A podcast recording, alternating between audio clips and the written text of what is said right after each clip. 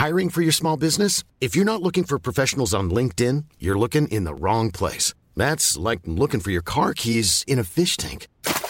LinkedIn helps you hire professionals you can't find anywhere else, even those who aren't actively searching for a new job but might be open to the perfect role. In a given month, over 70% of LinkedIn users don't even visit other leading job sites. So start looking in the right place. With LinkedIn, you can hire professionals like a professional. Post your free job on linkedin.com slash people today. Millions of people have lost weight with personalized plans from Noom. Like Evan, who can't stand salads and still lost 50 pounds. Salads generally for most people are the easy button, right? For me, that wasn't an option. I never really was a salad guy. That's just not who I am. But Noom worked for me. Get your personalized plan today at Noom.com. Real Noom user compensated to provide their story. In four weeks, the typical Noom user can expect to lose one to two pounds per week. Individual results may vary. There's never been a faster or easier way to start your weight loss journey than with PlushCare.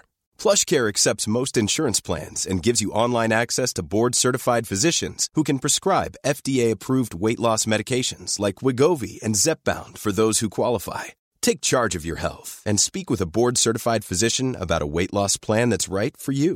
Get started today at plushcare.com slash weight loss. That's plushcare.com slash weight loss. plushcare.com slash weight loss. الیزابت آدم احساساتی نیست اما گاهی اینطوری میشه. شاید امروز متوجه شه که همسر سابقش مرده. اونقدر داگلاس رو می‌شناسه یا حداقل میشناخت که بدونه امکان نداره اون محل واقعی الماسا رو به کس دیگه ای بگه. در هر حال بازی خوبی به راه انداخته و همه رو گمراه کرده. هیچکس از صندوق شماره 531 خبر نداره. اون راز رو تو دل درختی بالای کوپرش چیس مخفی کرده بوده. اگه الماسا داخل این صندوق نباشن پس داگلاس اونها رو برداشته.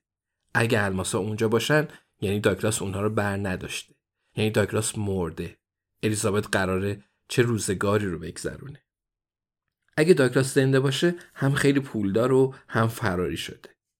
و البته اگه داگلاس زنده باشه پس پاپی رو کشته. پاپی رو کشته و خودش رو به مردن زده. معلوم نیست اون جنازه از کجا پیدا کرده.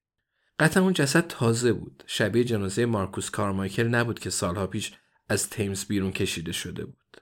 هیچکس جنازه مارکوس کارمایکل رو از نزدیک بررسی نکرده بود.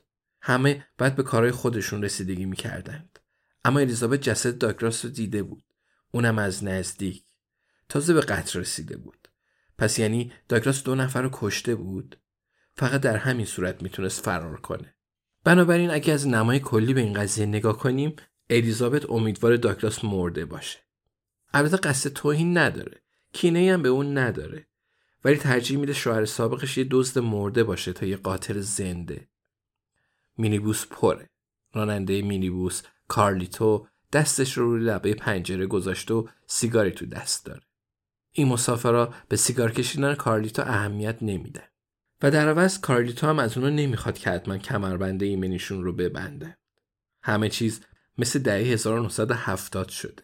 همون زمانی که می‌تونستید تصمیم بگیرید که از سرطان ریه بمیرید یا از تصادفات جاده ای. انتخاب با خودتون بود. جویس ساکت و معمولا اینطور نیست.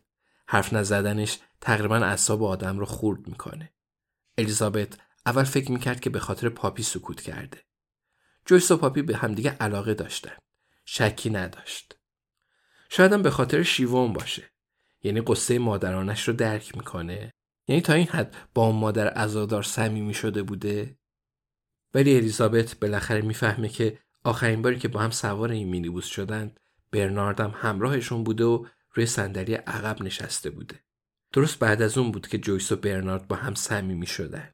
جویس دلتنگش بود. اگرچه هیچگاه درباره اون صحبت نمی کردن. همانطور که هرگز درباره استفانی پنی حرف نمی زدن. اصلا اون دو درباره چه چیزی حرف می زدن. نمای ییلاقای انگلستان از پنجره مینیبوس به چشم می‌خورد. الیزابت می‌پرسه جویس من و تو درباره چی حرف می‌زنیم؟ جویس فکر می‌کنه و میگه معمولا درباره قتلا صحبت می‌کنیم مگه نه؟ از وقتی که همدیگر رو دیدیم. الیزابت با سر تایید می‌کنه و میگه آره به گمونم. به نظرت وقتی قتل تموم بشن باید درباره چی حرف بزنیم؟ جویس میگه خب زمانش که برسه می‌فهمیم. مگه نه؟ جویس دوباره به پنجره نگاه می‌کنه. الیزابت نمی‌خواد ناراحتی دوستش رو ببینه. آدمای عادی تو این شرایط چی میگن؟ اون که بلد نیست حرفی بزنه.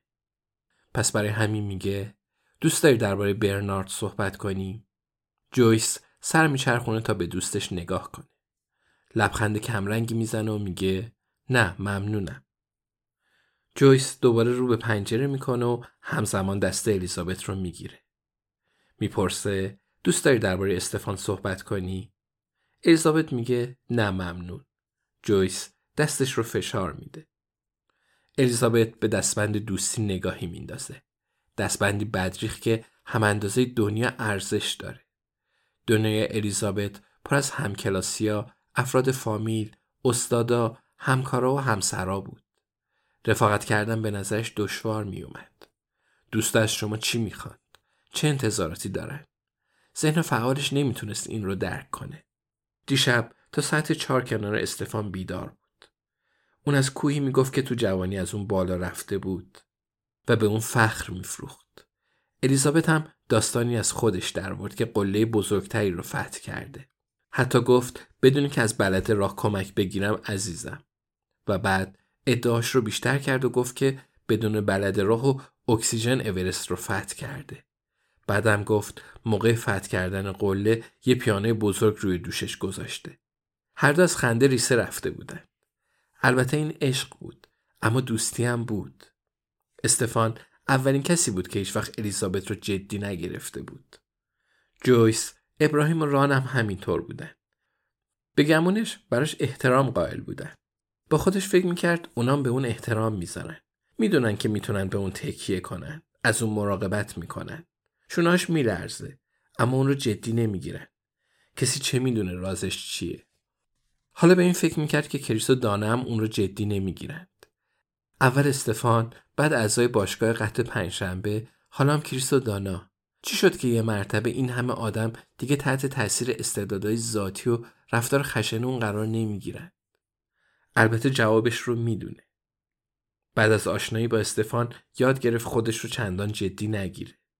به محض اینکه این روند رو پیش گرفت دری به روش باز شد که دوستای واقعی می‌تونستن از اون عبور کنند.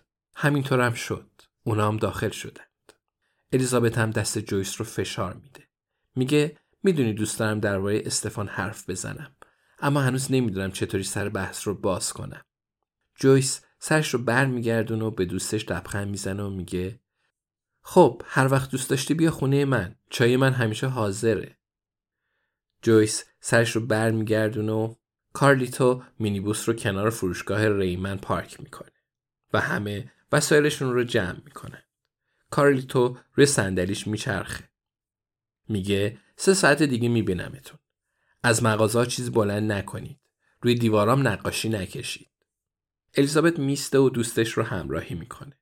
جویس میگه قبل از اینکه درباره شوهر الانت صحبت کنیم بعد ببینیم شوهر سابقت مرده یا نه. الیزابت میگه آره. دوست به درد همین لحظه ها می‌خوره. ایستگاه ده دقیقه با فروشگاه ریمن فاصله داره.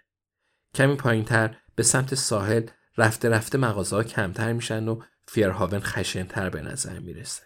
به انتهای خیابونی پر از گاراژهای سرپوشیده می‌رسه نوجوانا با دوچرخهاشون از این سر به اون سر میرن پاییز فیرهاون داره تموم میشه تا زمستون از راه برسه کم کم خبری از مسافر و گردشگر نیست و همه باید راه متفاوتی برای کسب درآمد پیدا کنند.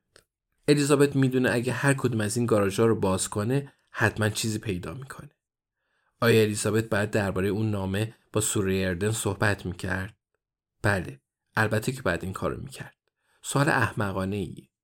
اما الیزابت می‌خواد اولین نفری باشه که در صندوق رو باز می‌کنه.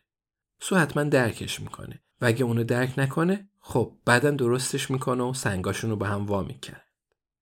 الیزابت فرض می‌کنه اگه کیسه پر از الماس رو به سو تحویل بده دیگه زیاد قرولون نکنه. همونطور که به ایستگاه نزدیک میشن از کنار لپن ناق میگذرن. قبلا اسمش بلک بریج بود. جیسون پسر ران داستانهای خیالی زیادی درباره بلک بریج تعریف کرده بود. مدتیه که جیسون رو ندیدند و حالا با کارن دختر گوردون پلیفر قرار می‌ذاره. اون از هر لحاظ خوشحال و این روزا الیزابت گمون می‌کنه هرچه عاشقتر باشید بهتره. به ایستگاه قطار فیرهاون می‌رسن. همونطوریه که جویس تعریف می‌کرد. ساعتهای شلوغی صبح گذشته ولی اینجا هنوز سرزنده است. هر کسی داستان خودشو داره. دانشجوها کوله پشتی به دوش دارند و تلاش می‌کنن ایستگاه مورد نظرشون رو پیدا کنند. مردای کتشلواری دنبال رابط میگردند و کودک های مهد کودکی روی کالسکه نشستند و گریه و زاری می‌کنند تا کسی براشون کشمش بخره. در این وسط یه جاسوس پیر و مسخره با دوستش میست و به تابلوها زل می‌زنند. هر دو دنبال 20 میلیون پوند الماسی هستند که از چنگ مافیای نیویورک در اومده.